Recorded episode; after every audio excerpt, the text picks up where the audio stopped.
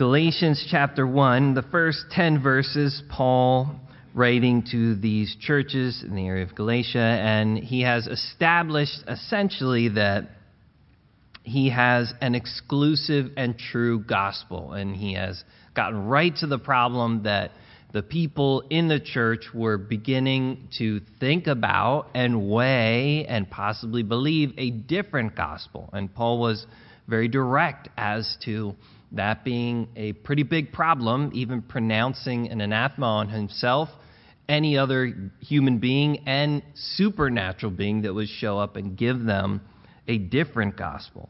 So, what he's going to do now in verse 11 down, really through the rest of chapter 2, is he's going to basically establish this idea further. Uh, if you, you would ask, how can Paul claim an exclusive gospel? Well, what he's going to show is because it's from God. That's the only way it can be exclusive. And he's going to show that the way I received the gospel is from the Lord, and particularly that it wasn't connected to Jerusalem or the original apostles, that the work that God did in his life and the gospel he shared, it was in agreement with them, but it was independent of them. It was something that God was doing. And these particular Judaizers or false teachers, one of the things that they did is they leveraged their being from Jerusalem or saying they were from James or saying they were connected to the other apostles against Paul. So he's going to kind of lay this out through the rest of the chapter here. Let's begin in verse 11.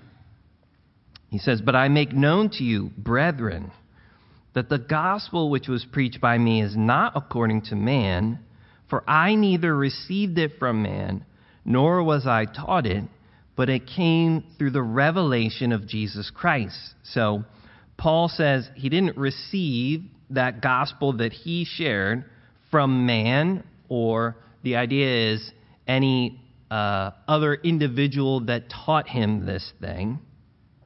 Neither I received, or nor was I taught it. Didn't come from any schools or direct learning, but it came through direct revelation from God. So the gospel Paul preached, it wasn't from the church or tradition. He's saying Jesus himself literally showed up and gave me this message. This is, this is how I received the gospel. It was a unique thing that happened in this apostle's life. It wasn't tied to human beings at all. It came to me as direct revelation from Jesus Christ himself. I'll, also just want to make mention notice right in verse 11, as he begins this whole argument, again, I think this is important for Paul. He says, I make known to you, you could skip over this word, brethren. He's, he's writing this letter of correction, but he constantly claims these believers as his brothers and sisters in Christ. And I just think Paul's such a great example for us as, of somebody who speaks directly, doesn't allow things to slide, but yet is always loving and embracing the family of God, even those that are really kind of struggling in some major ways.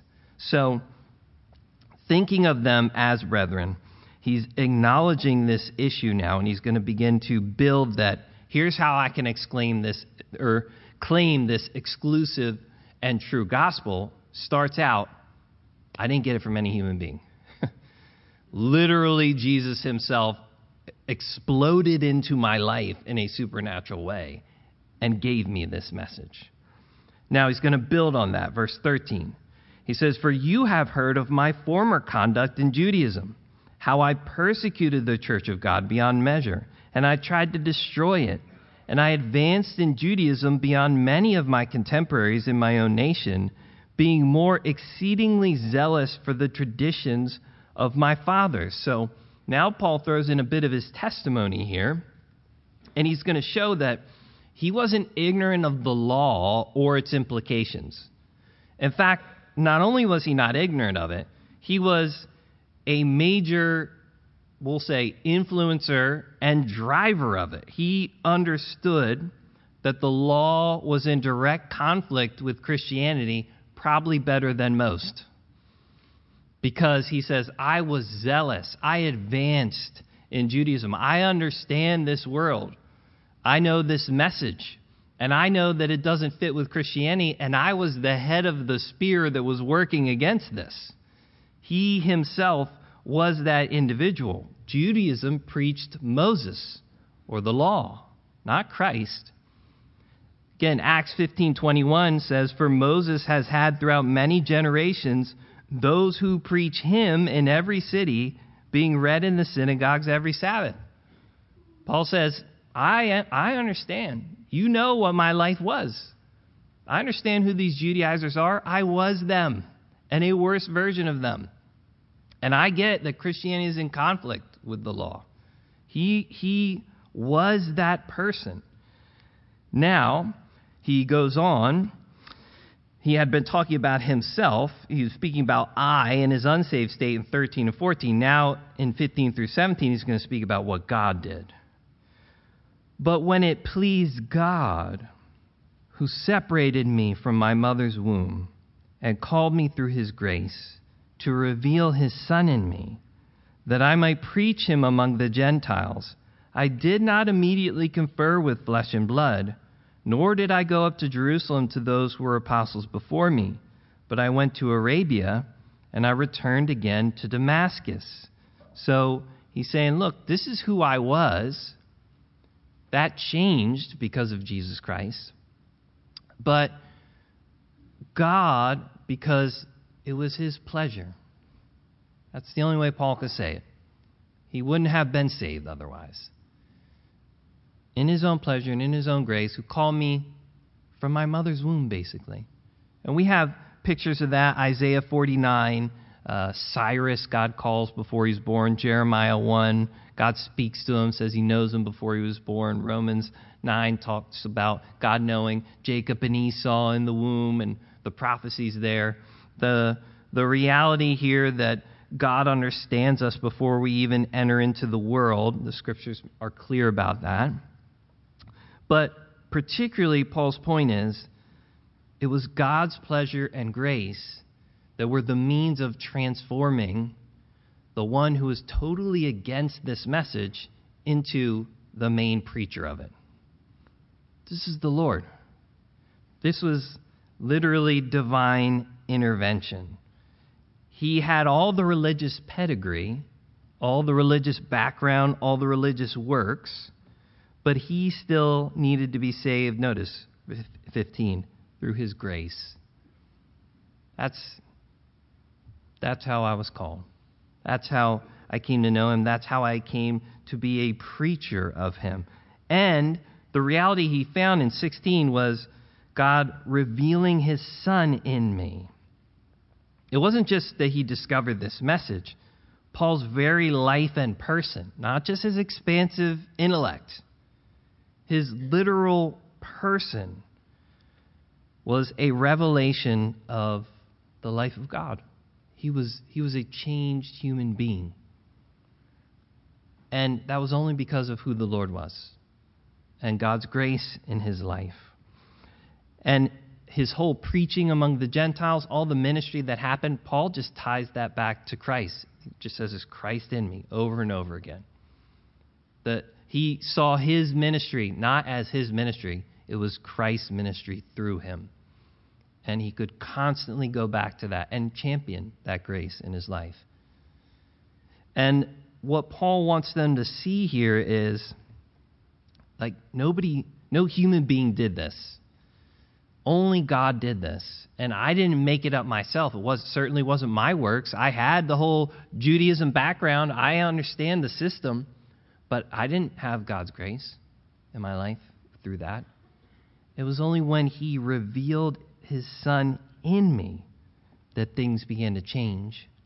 And He made me a preacher to the Gentiles, that I might preach Him, He says, among the Gentiles. Notice, Him being Jesus, not Moses. Preach Him among the Gentiles. And Paul was surrendered to that fact gladly. And I do think for some of us, obviously, he's speaking here for a specific reason, but we can widen this and say it's important for all of us at some point in our life to come to the place where we surrender to the fact that it's God's pleasure and grace that we are who we are and where we are. Uh, I think if Paul's a normal guy, you probably could have talked to him. And I'm sure there are times in his life he thought, man, God, how come you couldn't appear to me a few years earlier? right? How come you couldn't have just called me when you were here on earth? I wouldn't have killed people. I wouldn't have had this back. I'm sure there are times where Paul himself probably thought those things. But in the end, the fact that I'm saved, the fact that I'm doing what I'm doing, because it pleased God. This is all part of his plan from the beginning. He knew me before I was separated from my mother's womb. His background as a Jew, but also with that Gentile background and Roman citizenship, his intellect, his understanding, who God made him, how he was set up, his life was set up for God's purposes. And Paul was surrendered to that. And the reality is, that's what's true about all of us who we are, where we are. People can struggle in cultures. We could be mixed in cultures. We could struggle to fit in or find our place in certain areas or wonder why certain things are happening in our life. When the reality is, I have to surrender the fact, Lord, this is what pleases you. Who I am, what nation I'm in, what area or time I live in white, black, Asian, Indian, male, female, whatever it is, I surrender that. Lord, somehow this is where I can best find my way to you and please you.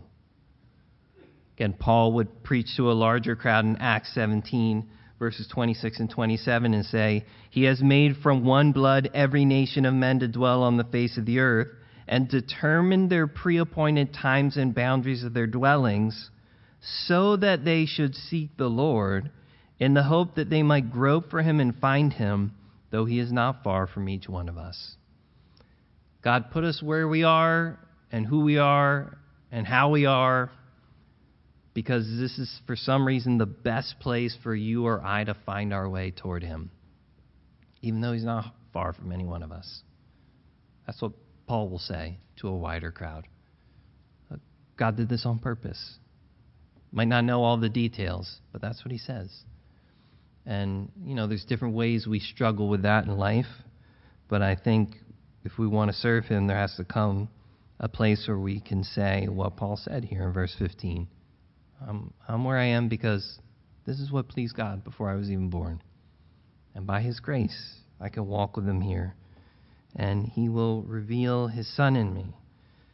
For Paul, this was his specific calling that I might preach Him among the Gentiles and notice he said, when he received that, and this is literally Jesus told him that. We have that a couple times through Acts. Paul mentions literally Jesus is speaking to him about going to send him out and the things he would do. He says, But immediately I did not confer with flesh and blood, nor did I go up to Jerusalem to those who were apostles before me, but I went to Arabia and returned again to Damascus. So here Paul makes it clear that after he's saved, he says, I didn't go to Jerusalem. So, this, this kind of hub that the Judaizers always talk about, I never went there. And I didn't go with the other apostles, I didn't have interactions with them. In fact, I went to, he says, Arabia. We're not sure. He just tells us the general area. And he was there, we're going to see, at least for three years. Seems like he was working things out with the Lord. Some people think he might have gone to Mount Sinai, pulled a, you know, a Moses or an Elijah type thing there, and this guy with this incredible intellect who had given his whole life to serving God in one way is now sitting out there after he met Jesus and trying to understand how does this all work together now. And Paul has his own time in isolation. That's the point here directly. Certainly, God is working with him. Uh, and preparation for God's work in our life is important for all of us. Obviously, there's no substitute for the presence of God and a person being alone with Him. Bible school can't teach what Moses learned when he took off his sandals and knelt down on holy ground. Only God teaches those things.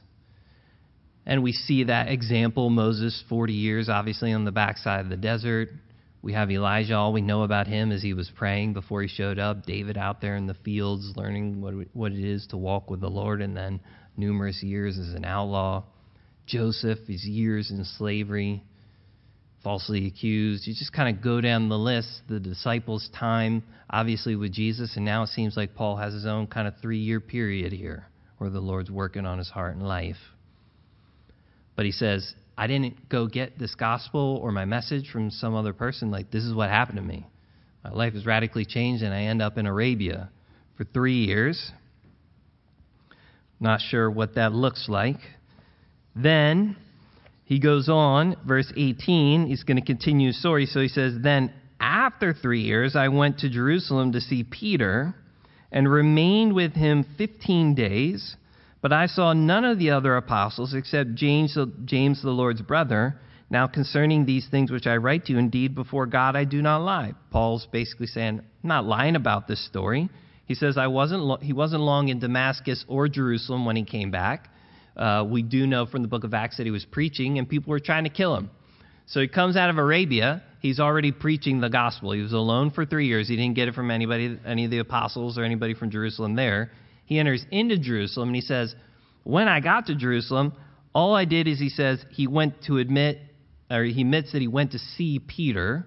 The language has the idea of simply an informal visit. It wasn't an official, like, hey, let's copy down the story or something.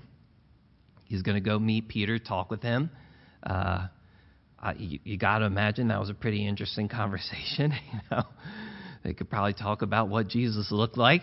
That was pretty interesting. What Jesus said, what Jesus was teaching Paul, and what Peter might have had to say to him. But uh, he says, The only other apostle I saw was James. That's not James, one of the original 12, but James, the half brother of Jesus, mentioned in Matthew 13 and Mark 6.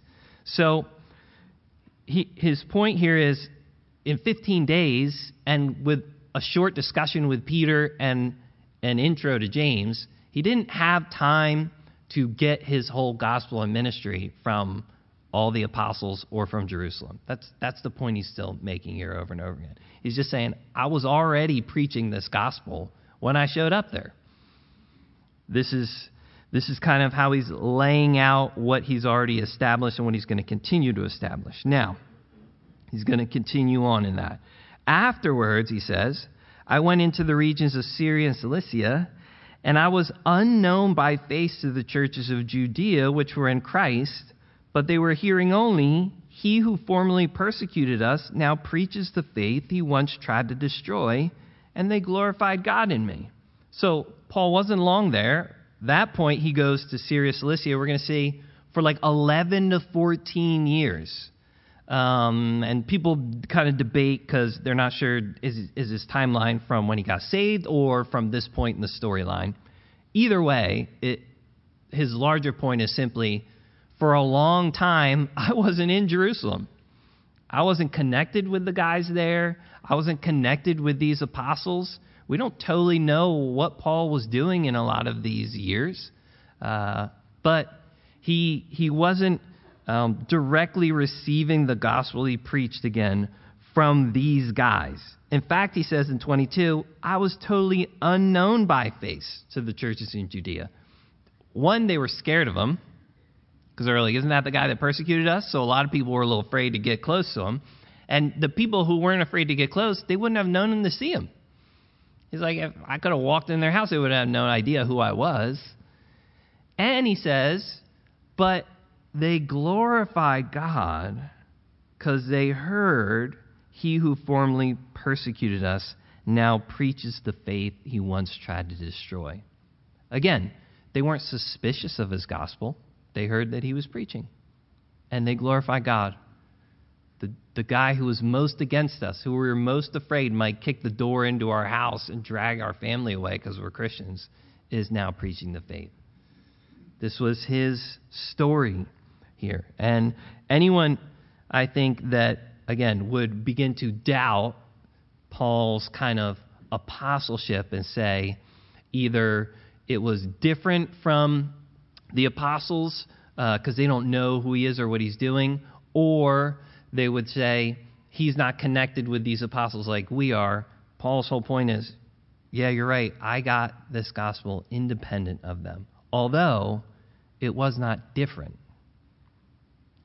as we see he continues to build. Chapter 2.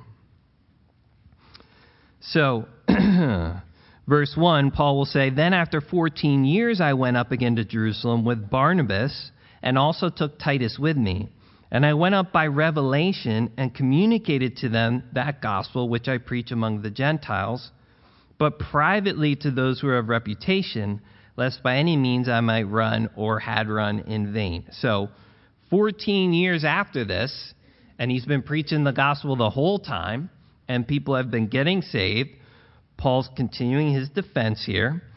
Uh, these events he's going to talk about, he says, I go back up to Jerusalem. There's a little bit of debate because Paul went up once when there was a famine to bring an offering, and then again in Acts 15 where there's this council in Jerusalem where they're deciding on the issues of faith and what Gentiles need to do to be saved. Um, this event he's talking about is the Acts 15 event, uh, because if it was the earlier event, then there would be no reason to have the Acts 15 event because they hammer out the issue here. So this is the Acts 15 event that he's mentioning. It would have been redundant otherwise.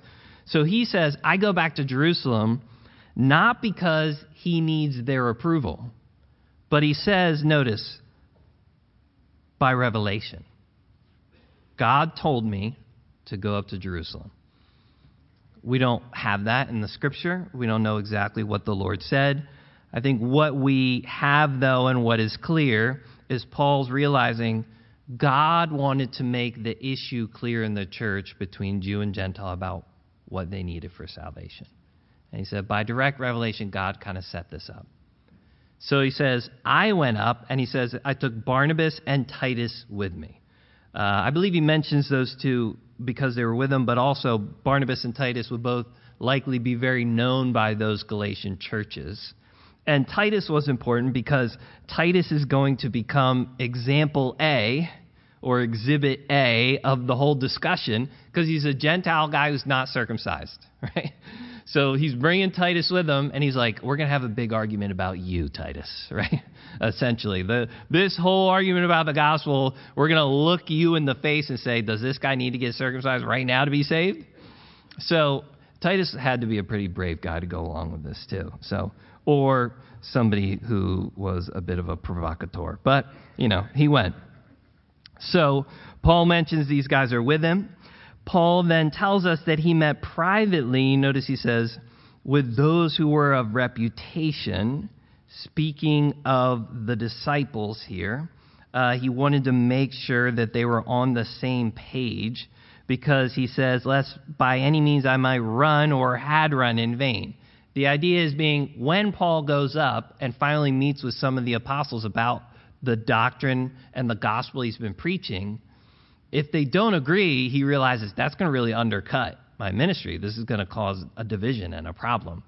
So before they get into this bigger council, he says, I even met with some of these who were of repute beforehand.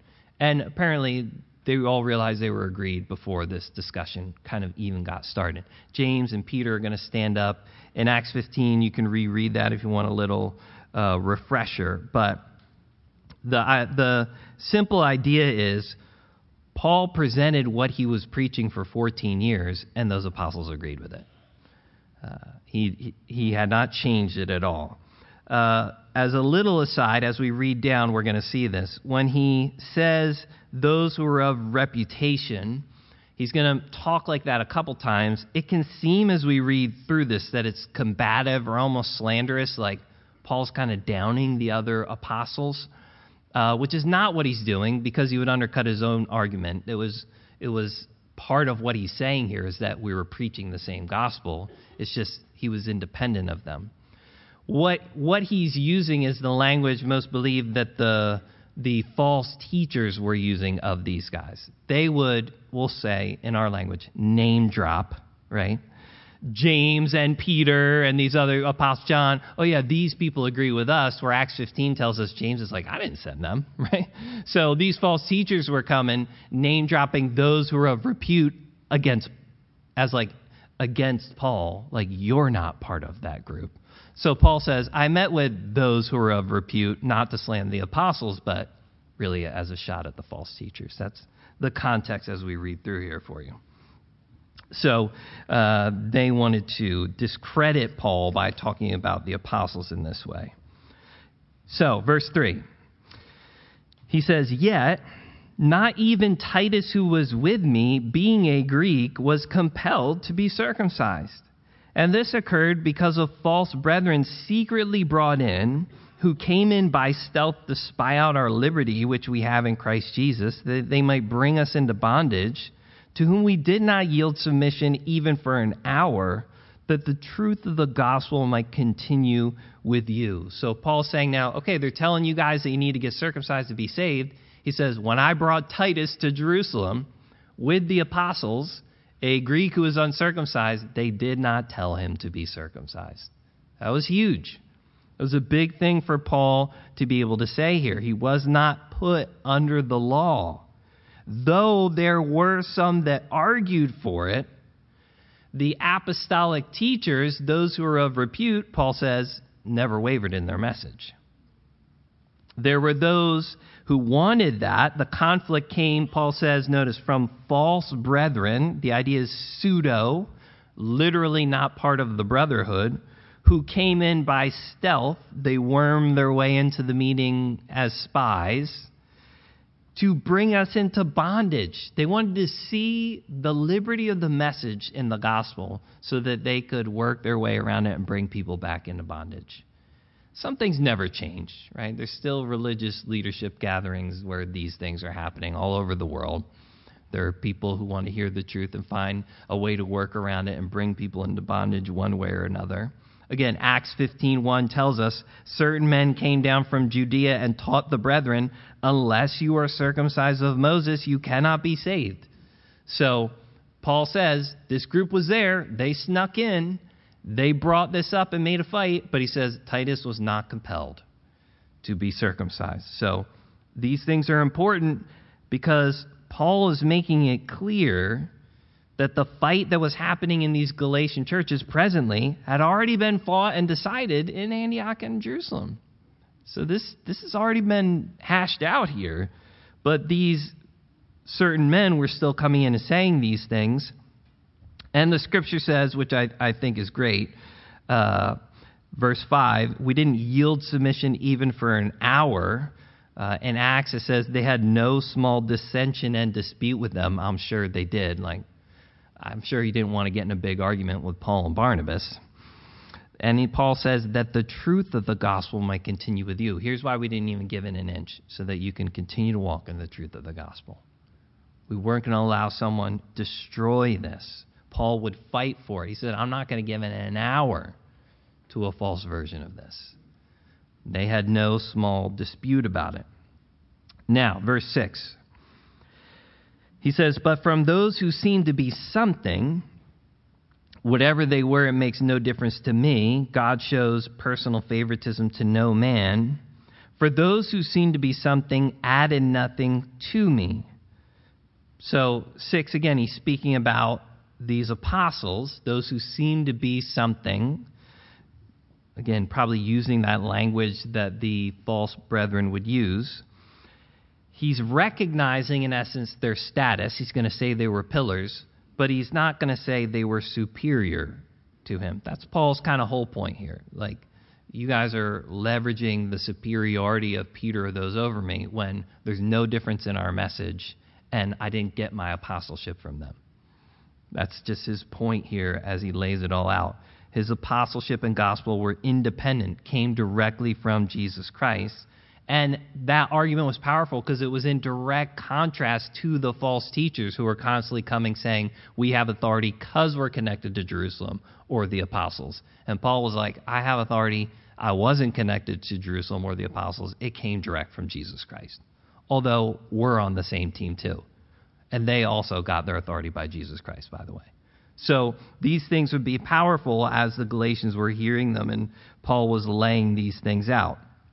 So Paul says, not only did they, he says, God doesn't show personal favoritism to anybody, but he says they added nothing to me. The the idea there is not that like Paul needed them for stature or something. He's saying they didn't see my gospel as deficient. There wasn't something they were like, hey, you need to add this to your message.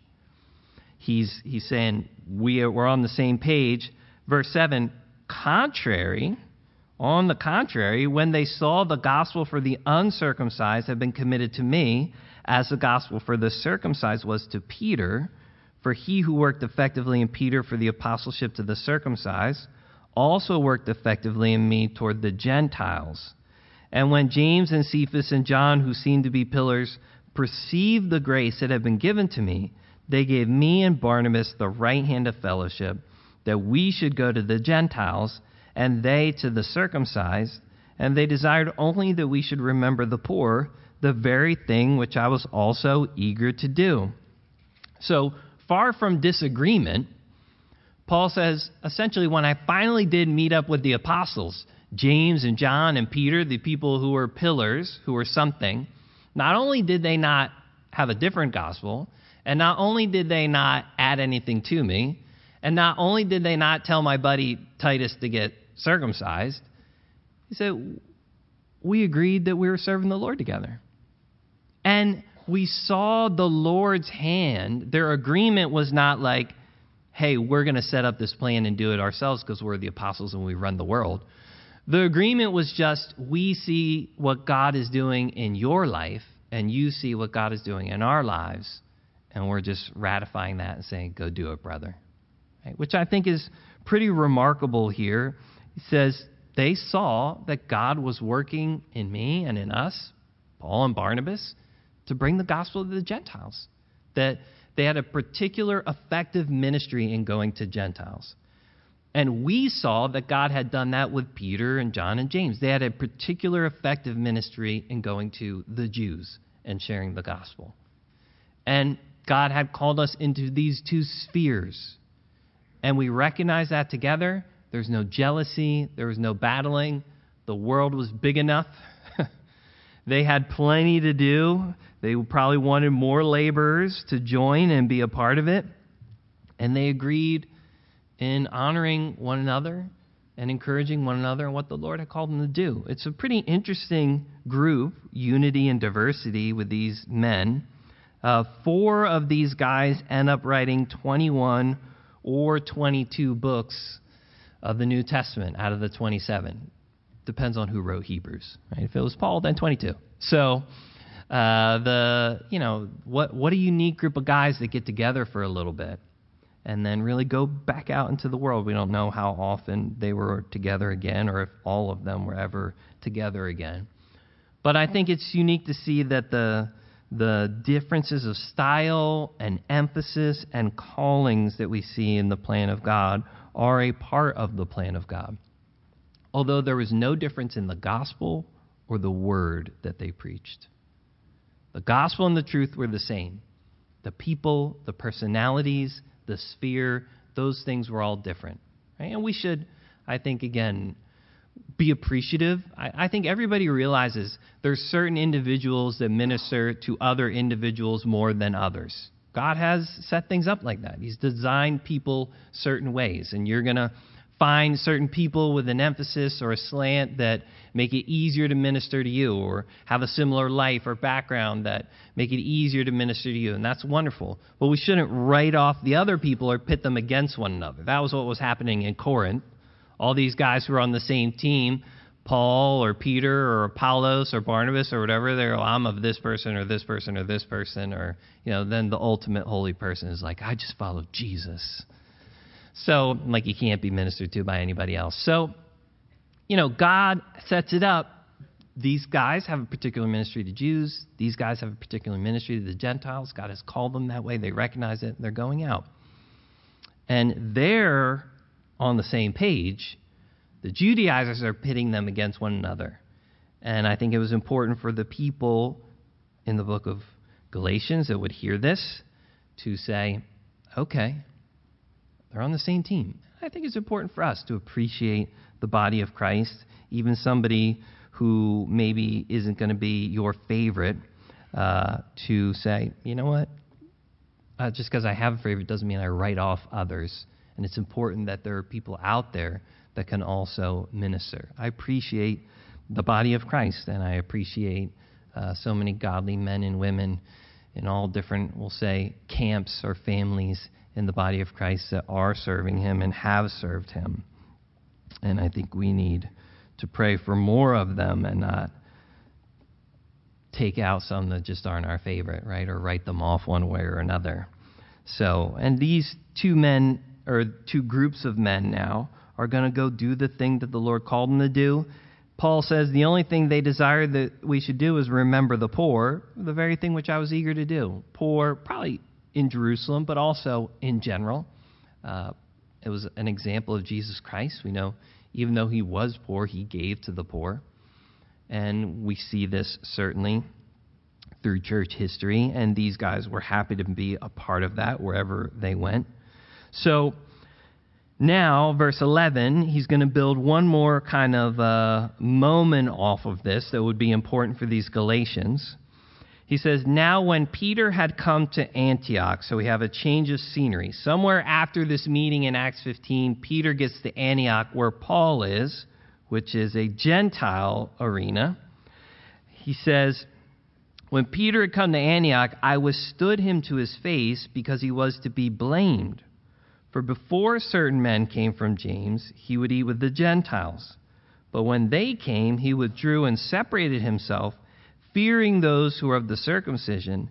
And the rest of the Jews also played the hypocrite with him, so that even Barnabas was carried away with their hypocrisy. So we have an issue, Paul says. When an issue finally did arise, he said, it didn't arise with me, it came with Peter. And I don't think Paul is slamming Peter here. Uh, I don't believe that's what his aim is. And certainly, Peter, I think we could sure give him credit you know, there are people who sometimes could put their foot in their mouth or be a little overly zealous about things.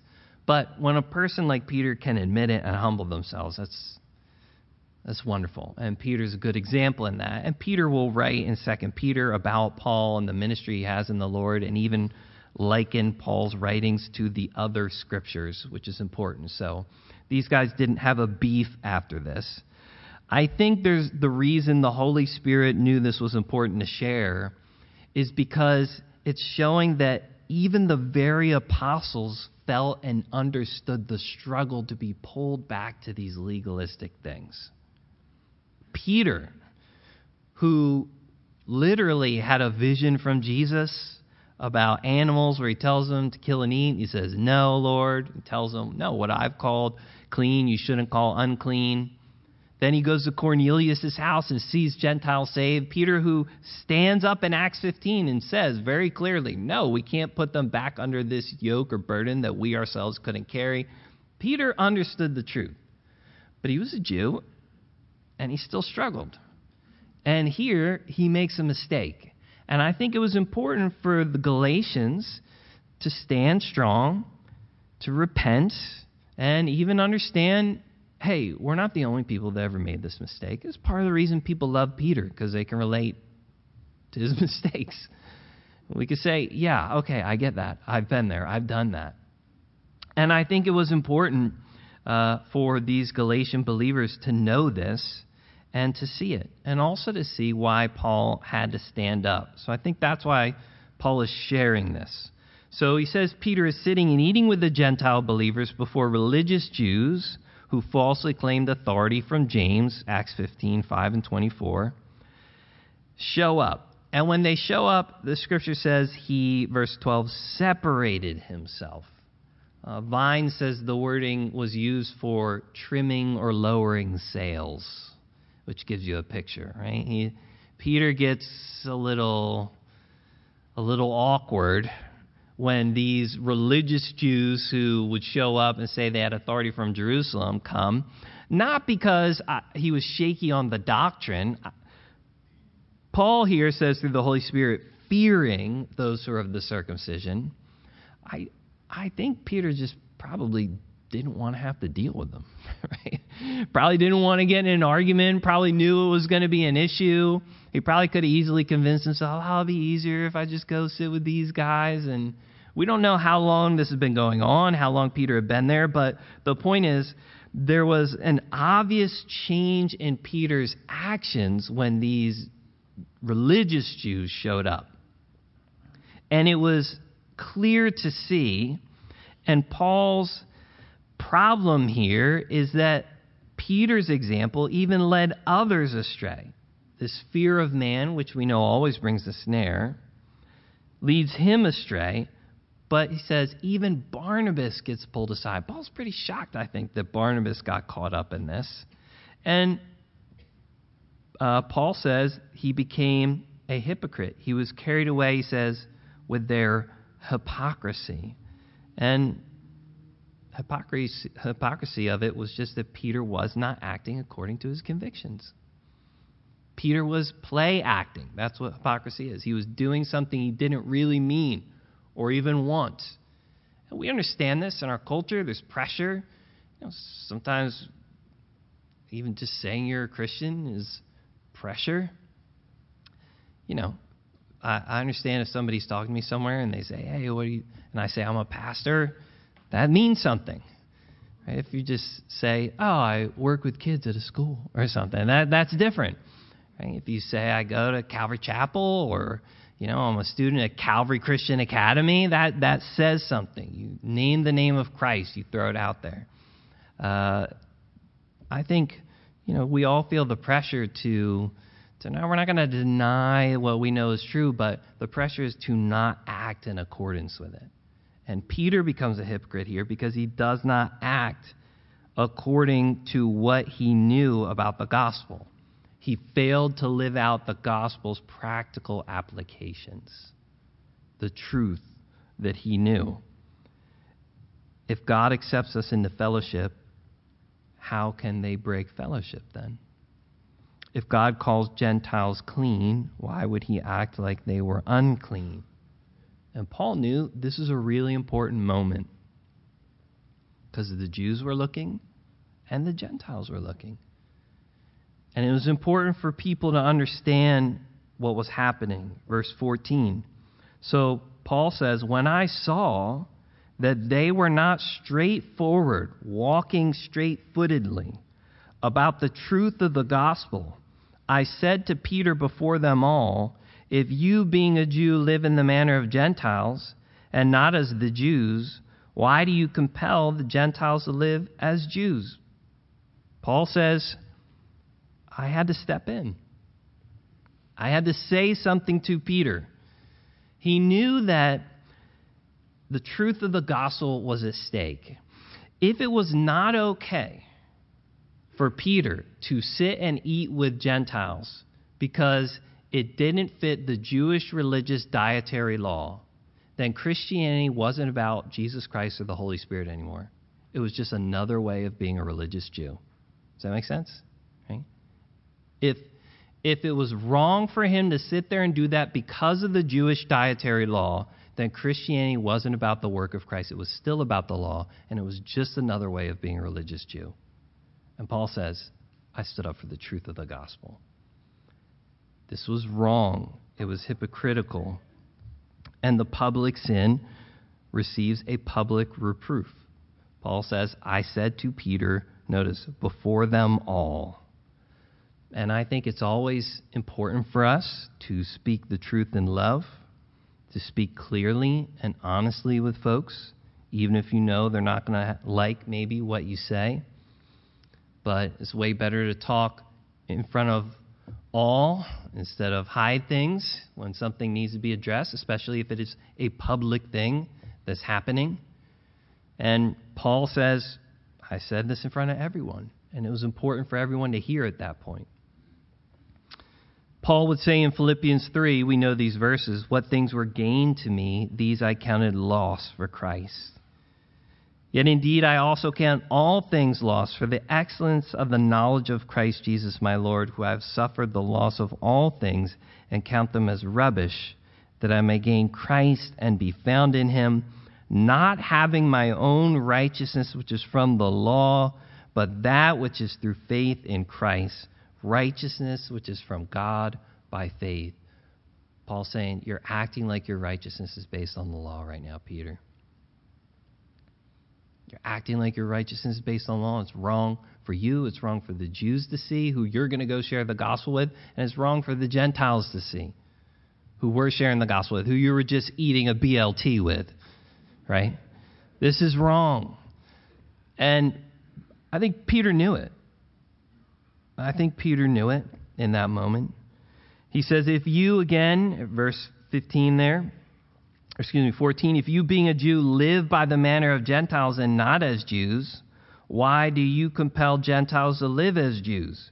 We who are Jews by nature and not sinners of the Gentiles. The idea is they used to, they weren't sinners like the Gentiles. The, for keeping the law was uh, what made or broke somebody as a sinner. And he's saying we, we weren't godless. We had the law. We weren't sinners the same way as them. But he says now we're living like the Gentiles. We're free from the law, even though we're Jews by nature. 16. And we know that a man is not justified by works of the law, but by faith in Jesus Christ. Even we have believed in Christ Jesus, that we might be justified by faith in Christ and not by the works of the law. For by the works of the law, no flesh shall be justified. Notice he said that three times in that verse, over and over and over again. Nobody is justified by works of the law. Justification, the pardoning of sin, happens by faith in Jesus Christ and not by works of the law. And he says, even we, the Jews, have believed in Jesus. We who used to keep the law, we believe in Jesus for righteousness. Don't you see this, Peter? He makes it clear, notice, no flesh, that's Jew or Gentile or all of humanity, can be justified, pronounced legally righteous before God by works. Nobody will do, and you're, again, you're like, well, nobody's telling me I have to get circumcised to get saved. So of course, that's true. But this is still true about the general good works idea that's out there. If I'm a basic good person, then I get into heaven. No, no flesh is justified by works. No flesh. Do you have flesh? You won't be justified by works. Are you a human being? You cannot stand before God based on your own good works. Even if your good works outweighed your bad works, you still are not good enough. Works cannot earn you salvation. The gospel is not the good news of what we must do to be saved. The gospel is the good news of what Jesus Christ accomplished on our behalf so that God can pronounce us justified, justly. He is both just and the justifier of those who are saved. God can righteously pronounce us justified because of his works, because of the debt Jesus paid, not because of what I did or will ever do. And that is the message of the gospel, and it's what Paul had been preaching, and it's what Peter knew was true, and what Paul had to rebuke him for. So in 17 and 18 now, we're going to see Peter's position. And then in 19 through 21, we see Paul's position. So 17 and 18 is going to give a little argument here, which is a bit confusing. But he says, But if while we seek to be justified by Christ, we ourselves also are found sinners, is Christ therefore a minister of sin? Certainly not.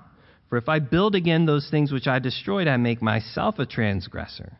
So Paul's simply making the point that if Jesus led you out of Moses' law, then going back to it is saying that Jesus is a minister of sin.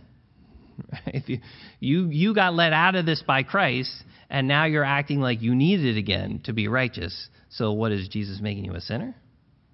Having left it? Is that, is that where we're left in this, Peter?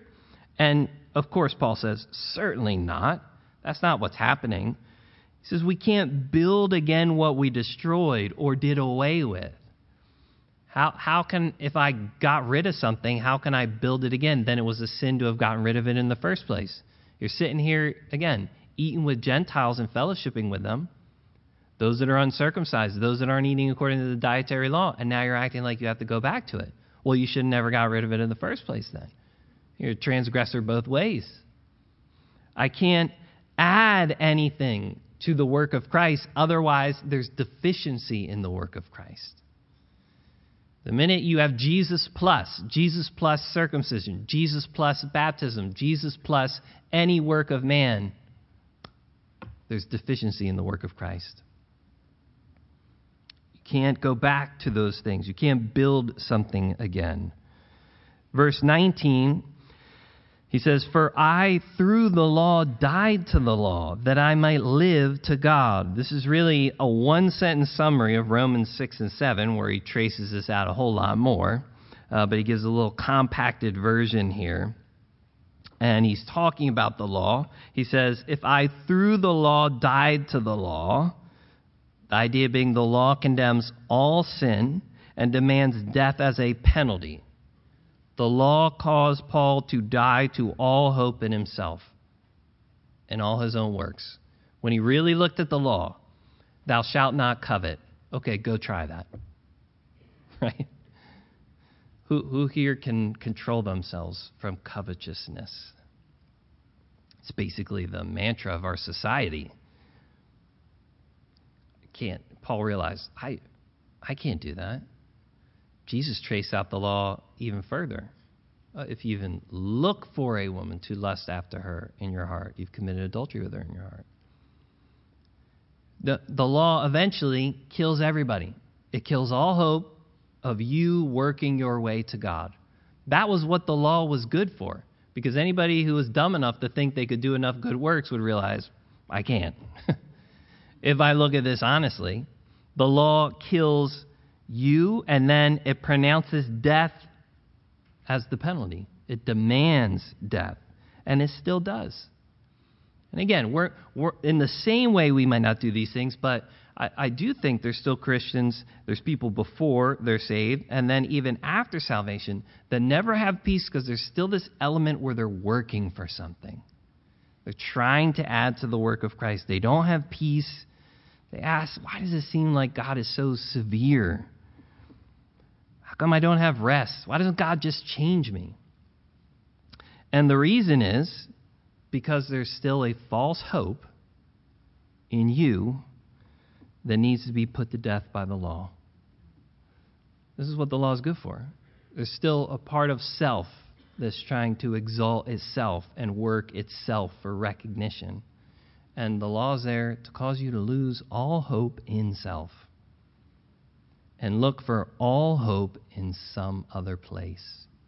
So it doesn't matter if it was before you were saved or after you were saved. You know, sometimes somebody gets saved and they walk away for a number of years and they can feel like it's even worse, like I knew better. I knew better. Well, it's still the same message. You weren't saved because your own works. You never were, you never will be. And when you try to put your works out there, you know what you find?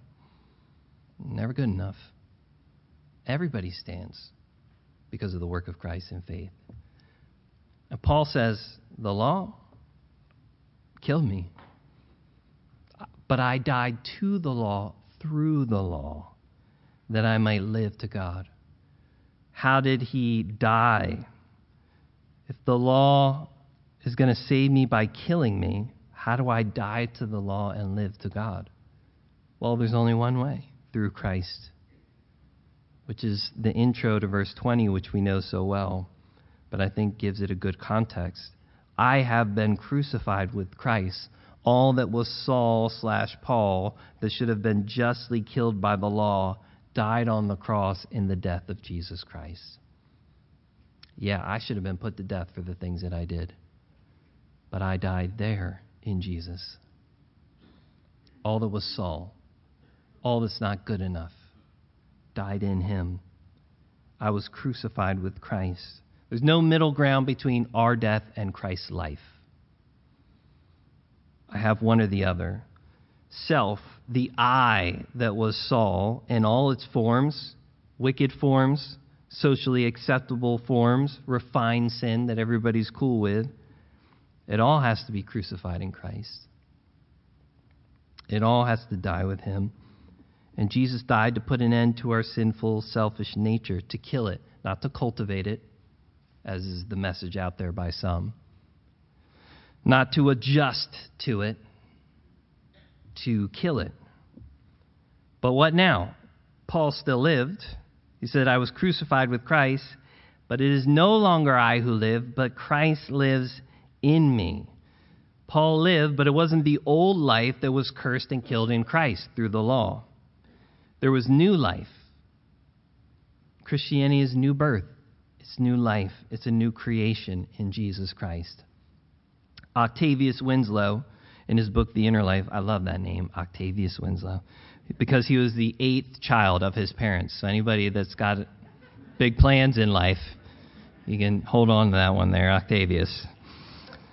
He says this Thus, the true Christian is one who can adopt the expressive and emphatic language of Paul I live. Amplifying the words, he can exclaim, I live as a quickened soul.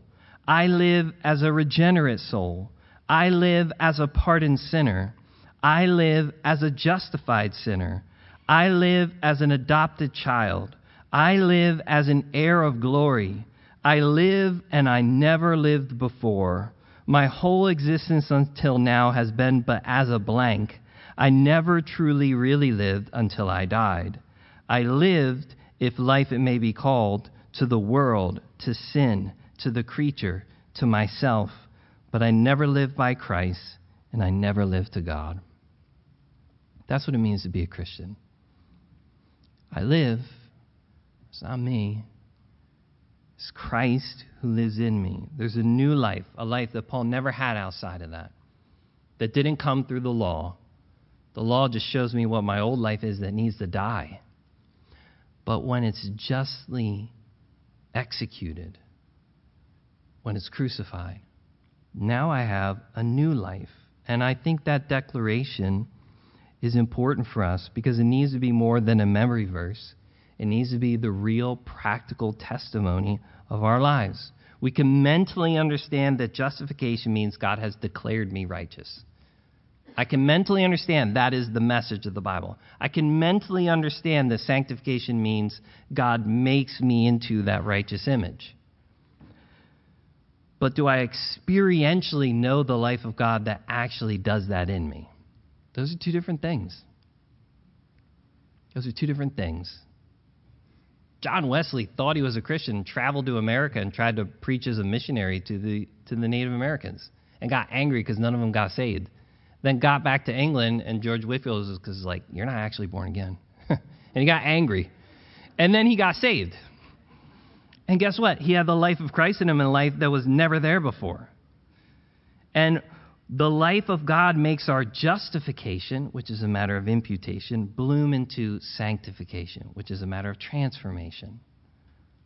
What, what we say intellectually is happening to us actually happens to us because it's real. Do you know that life in you? Do you know Christ in you? How does Christ live in us? Well, by his Holy Spirit. That's what he says. Romans 8, 10 and 11 say, If Christ is in you, the body is dead because of sin, but the spirit is life because of righteousness.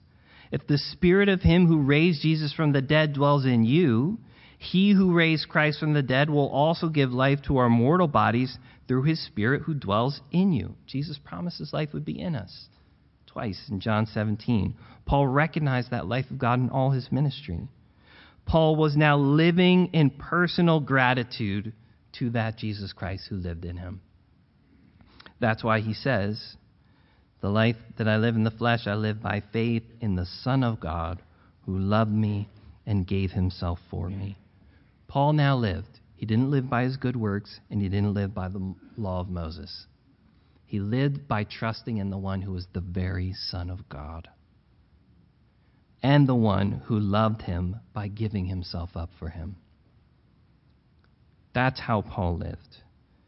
That's why any Christian lives. That's why any of us live for the Lord and live in the Lord. It's not because we know the right mental things, it's because we actually have Christ in us. And before we just lived to the world and the flesh and the devil. But now Christ lives in us through his Spirit, which is life. This is why Paul cannot and will not set aside the grace of God, because it is the central message of life and love in Jesus Christ, the one who gave himself for him. So Paul says, verse 21, I do not set aside, didn't and never would, the grace of God. For if righteousness comes through the law, then Christ died in vain. We can't set aside the grace of God for works. That's the idea. Works can't be the basis of our relationship with Him. Hebrews 13:9 says it's good that the heart is established by grace. It's a good thing. If righteousness comes through our own works, then Christ, Christ had no reason to die. No reason to love us by giving himself for us. That's what Paul says. I set aside the grace of God. If righteousness can come through the law, then Christ died in vain. Peter, if you could be righteous by moving away from Gentiles and sitting with your religious Jews and not eating bacon anymore, why did Jesus die? That's essentially what he's saying. What, what was the whole point of it all then? If that's how it can happen, then what are we doing here? I love Paul because this is practical life. If it's not true, then what are we doing? But it is true. And he says, I will not set aside the grace of God for this. And I think it was important for these Galatian believers who were getting one thing from these false teachers about who the apostles were and whatnot to hear this story. Even the apostle Peter messed up in this. And You need to be taught. and You need to be reminded. And he knows the pressure that's there to act in a way that is hypocritical, which means we don't live in reality with the truth that we know. And if even an apostle can make that mistake, these Galatian believers can make that mistake. And it's important for them as well to recognize that mistake, repent of it, and come back to the grace and love of Jesus Christ, as Peter did. And now, Paul, in the next couple chapters, if you read it, is going to doctrinally lay out why that's important for them. So let's stand.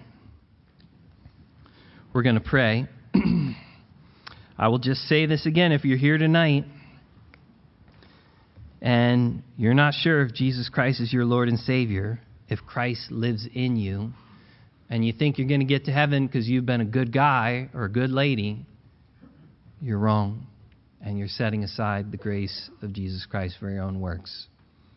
But you can come to Him in faith and believe that His works are good enough to save you. And that's the good news that we have. And I encourage you to come talk with us tonight. And, uh, you know, maybe if you're here tonight and you've been a believer, but you walked away from the Lord for a time and you feel like, yeah, but I'm different. No, there's still only one cross. and you don't need another Jesus. You just need to be reminded about this Jesus. And just repent and let Him and His life live in you.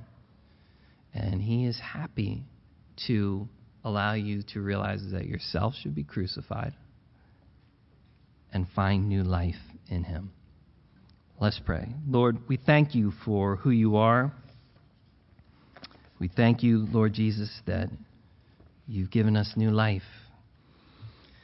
We thank you for your patience with us to teach us, to instruct us. We thank you, Lord Jesus, that you would copy these things down through the inspiration of your Spirit because you knew that we would have the same temptations thousands of years later. And I pray, Lord Jesus, that certainly the things that we need, uh, what each of us individually needs in our lives through these reminders that you would give to us as our daily bread. And it could be that word of God that we live by that comes right from your mouth. So we acknowledge you. We thank you. We love you. And we give you our praise that you came and you loved us and you gave yourself for us. In Jesus' name, amen.